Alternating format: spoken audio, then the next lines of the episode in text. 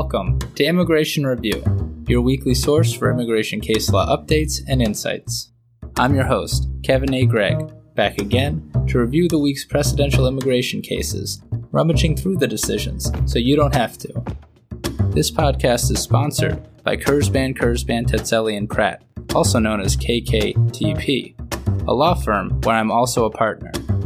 Whether you are facing an immigration obstacle, a serious injury, or a legal issue in your business, KKTP will aggressively protect your best interests. This podcast is also sponsored by DocketWise, an all in one immigration forms and case management solution trusted by thousands of immigration lawyers across the U.S. I really like DocketWise. It makes immigration applications easy by allowing the clients to provide information through simple online questionnaires that are shareable by text or email and available in multiple languages. Not only that, DocketWise provides a comprehensive group of case management features, including invoicing and calendaring, secure messaging, task management, and a lot more. You can learn all about DocketWise and receive a 10% discount on your subscription by heading to docketwise.com slash immigration dash review so they know we sent you. And as always, this show does not constitute legal advice and has no bias other than to keep you up to date and to enable you, my dear colleagues, to excel in court. So, without further ado, let's start the review.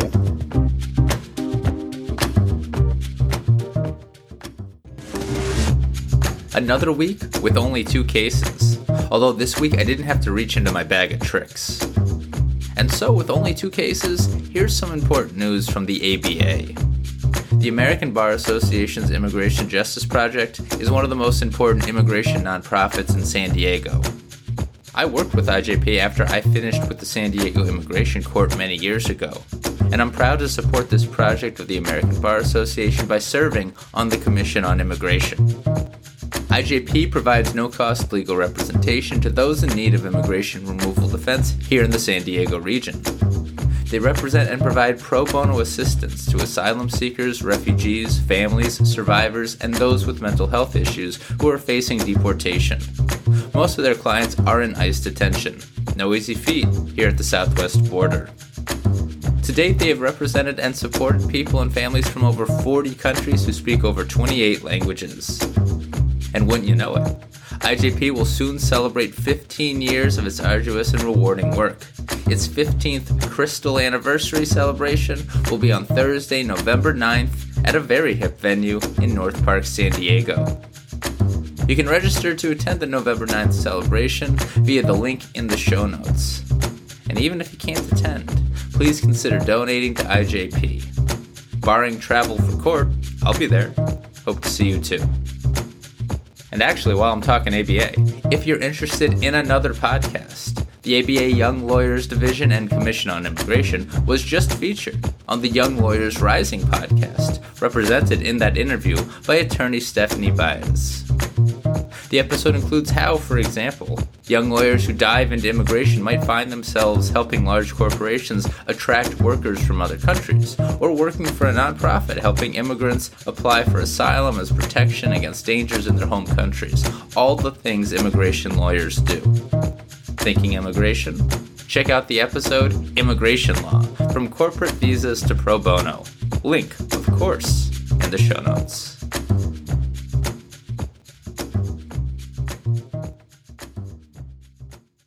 Our first case Kemokai v. U.S. Attorney General, published by the 11th Circuit on October 2nd, 2023. Greetings, 11th Circuit. It's been a minute. This case is about theft offenses and particularly serious crimes. Mr. Kemokai is a lawful permanent resident from Sierra Leone. He received that status in 2001 and did not naturalize afterwards. And in 2018, he pled guilty to armed robbery in violation of Massachusetts General Laws, Chapter 265, Section 17, and he was sentenced to two years of supervised release. He then violated that and served a year and a half in prison. DHS alleged that it was a theft aggravated felony in violation of INA Section 11843G, a theft offense for which the term of imprisonment is at least one year. That would mean that Mr. Kemokai is removable.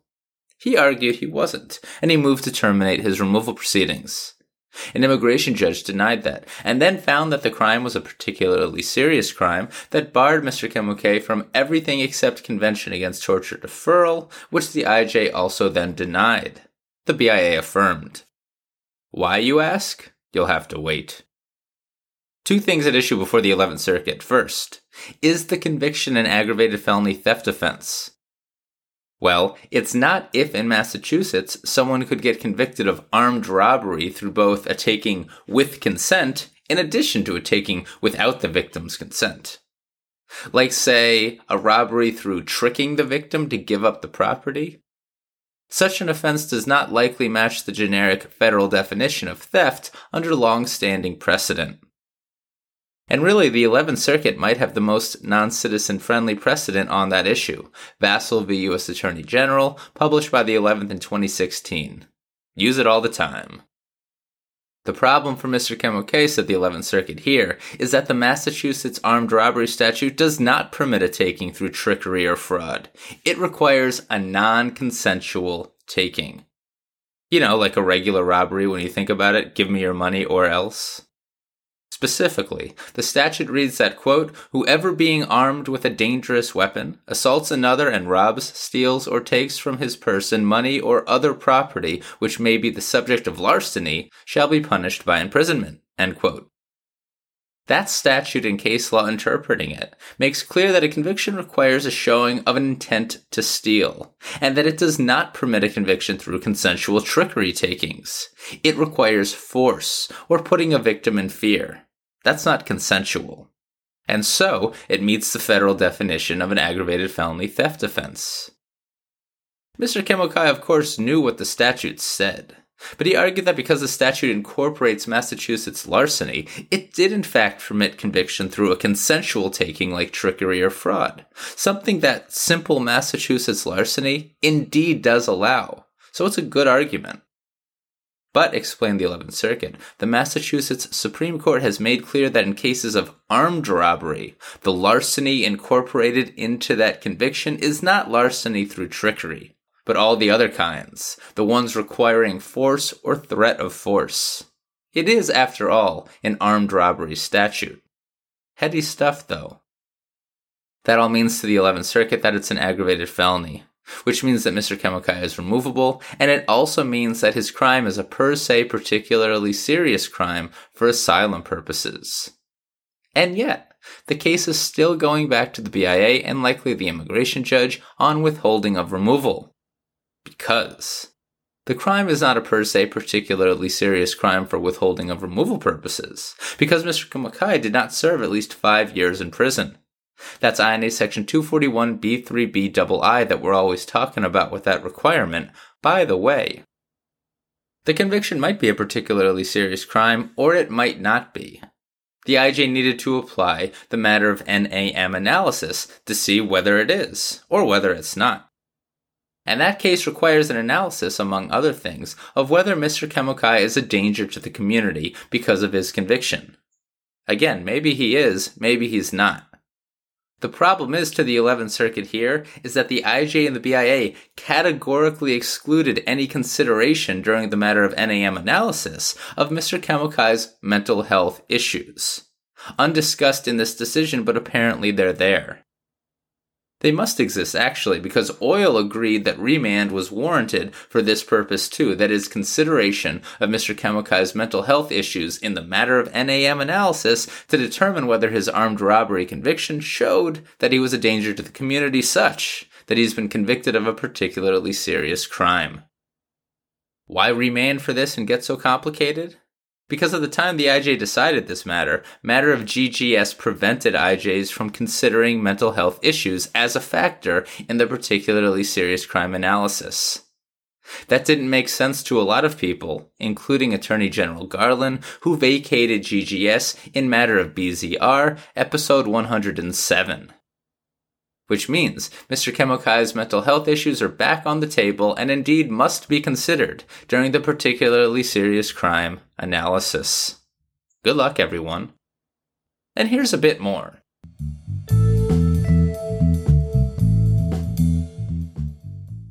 By the way, before getting to all that, the 11th Circuit recognized, as all courts have, that the Supreme Court's Santos Zacaria decision vacated its prior precedent and that now, a failure to exhaust arguments below, that is, for example, a failure to bring an argument before the BIA that you're now bringing before the 11th Circuit, is not jurisdictional, but is instead a claims processing rule that the 11th Circuit need not enforce. Santos Zacaria continues to have very interesting tentacles.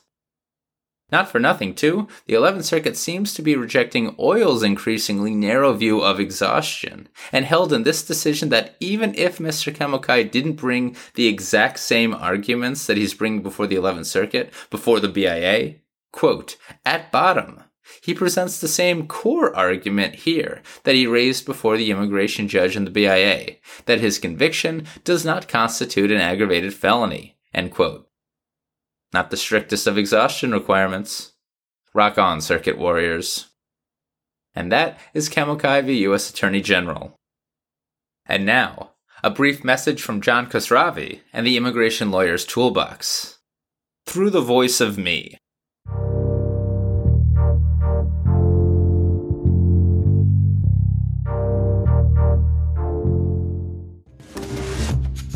My buddy John Khosravi and his Immigration Lawyer's Toolbox has another course coming up.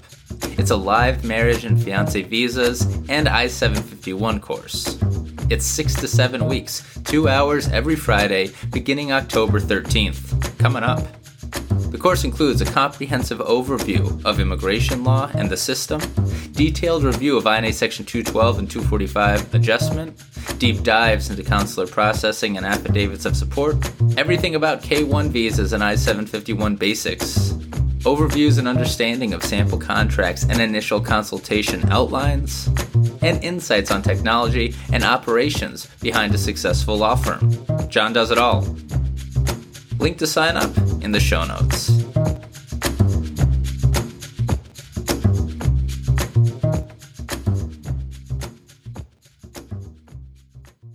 Our final case is Nerio Perez v. Garland, published by the Seventh Circuit on October 3rd, 2023. This case is about the Guatemalan government's ability and willingness to protect individuals of Mayan ancestry. Mr. Nerio is from Guatemala and is of Mayan ancestry. She sought admission with her minor daughter at the US Mexico border in 2016 and was placed in removal proceedings, where she applied for asylum, with, of course, her minor daughter as a derivative applicant. The claim was based on a fear that her partner's nephew Walter would harm her if they returned to Guatemala. Her partner is the father of her child, and they lived together in Guatemala for a while. He left Guatemala, likely for the United States, but it's unclear. But Miss Nerio and their child remained behind with his family. Her partner's nephew, Walter, didn't like this at all and started discriminating against Miss Nerio because of her Mayan heritage, calling her inferior and saying that she was muddying his bloodline. He said terrible things to her and tried to sabotage the relationship. Then he started harming her and attempting to harm her physically in 2015. He tried to hit her with his motorcycle, and in 2016 shot at her with a rifle, calling her, quote, stupid Indian, end quote. I cannot help but note, on Columbus Day of all days, that Indians live in India, making Walter, in fact, the stupid. Take that, Walter. Anyway, Miss Nerio went to go live with her family, but Walter continued to harass and threaten to harm her and even shot at her family. Walter then filed a false police report against Miss Nerio, which was actually resolved in the legal system with both promising to, quote, leave each other alone, end quote. Walter, of course, violated that, stalking Miss Nerio, and even pulled a gun on her. Miss Nerio obtained a protective order in Guatemala. Still fearful, though, she fled four days later. All of this apparently infuriated Walter. Miss Nerio testified that he'd tried to kill her if she returned to Guatemala. He had already attempted to kill another woman, in fact, and he kept threatening Miss Nerio and her family. An immigration judge believed Miss Nerio and, quote, that she suffered harm rising to the level of persecution and that the harm was on account of Miss Nerio's Mayan ancestry, end quote. Almost everything required for asylum. So close. But the IJ held that Miss Nerio had not established the final element that the Guatemalan government was unable or unwilling to protect her. She had, after all, received that protective order, and she had not reported everything to police. Maybe if she had, they could have helped her, reasoned the IJ. The BIA affirmed. And the Seventh Circuit didn't believe it so wrong as to require reversal. Now, it seemed to Miss Nerio that the IJ applied a heightened standard on unable or unwilling, and actually required that Miss Nerio show that the Guatemalan government or police condoned or were helpless to protect her. The IJ did use these words at least one time in the IJ's decision.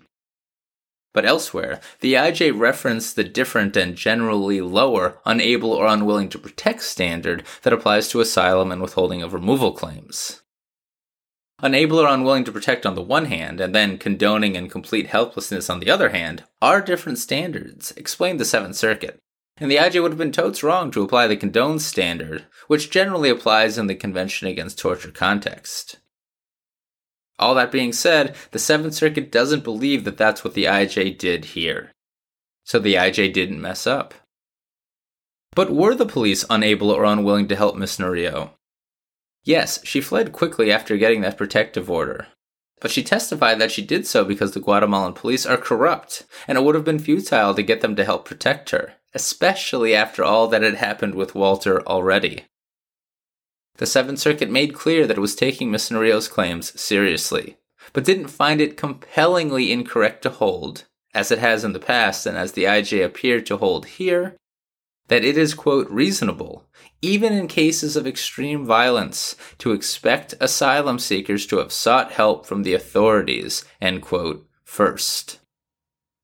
Miss Nerio didn't report all the harms and threats, and when she did at the end, the Guatemalan government issued that protective order, and then she fled. Quote, Indeed, the IJ regarded the protective order as a significant legal penalty, given Walter's reportedly angry response to it. End quote. The Seventh Circuit explained that this was not like the Sixth Circuit's very favorable decision in Antonio v. Barr, published in 2020 and discussed on episode 4, which also involved a Guatemalan woman of Mayan descent. In that case, explained the Seventh Circuit, Miss Antonio, quote, presented evidence that her assailant violated a government issued restraining order, and was undeterred by a fine, and that the police twice failed to respond when she sought help from them. The Seventh Circuit wanted that, and more, in this case. Meaning, Miss Nerio came very close, but lost her case. And that is Nerio Perez v. Garland.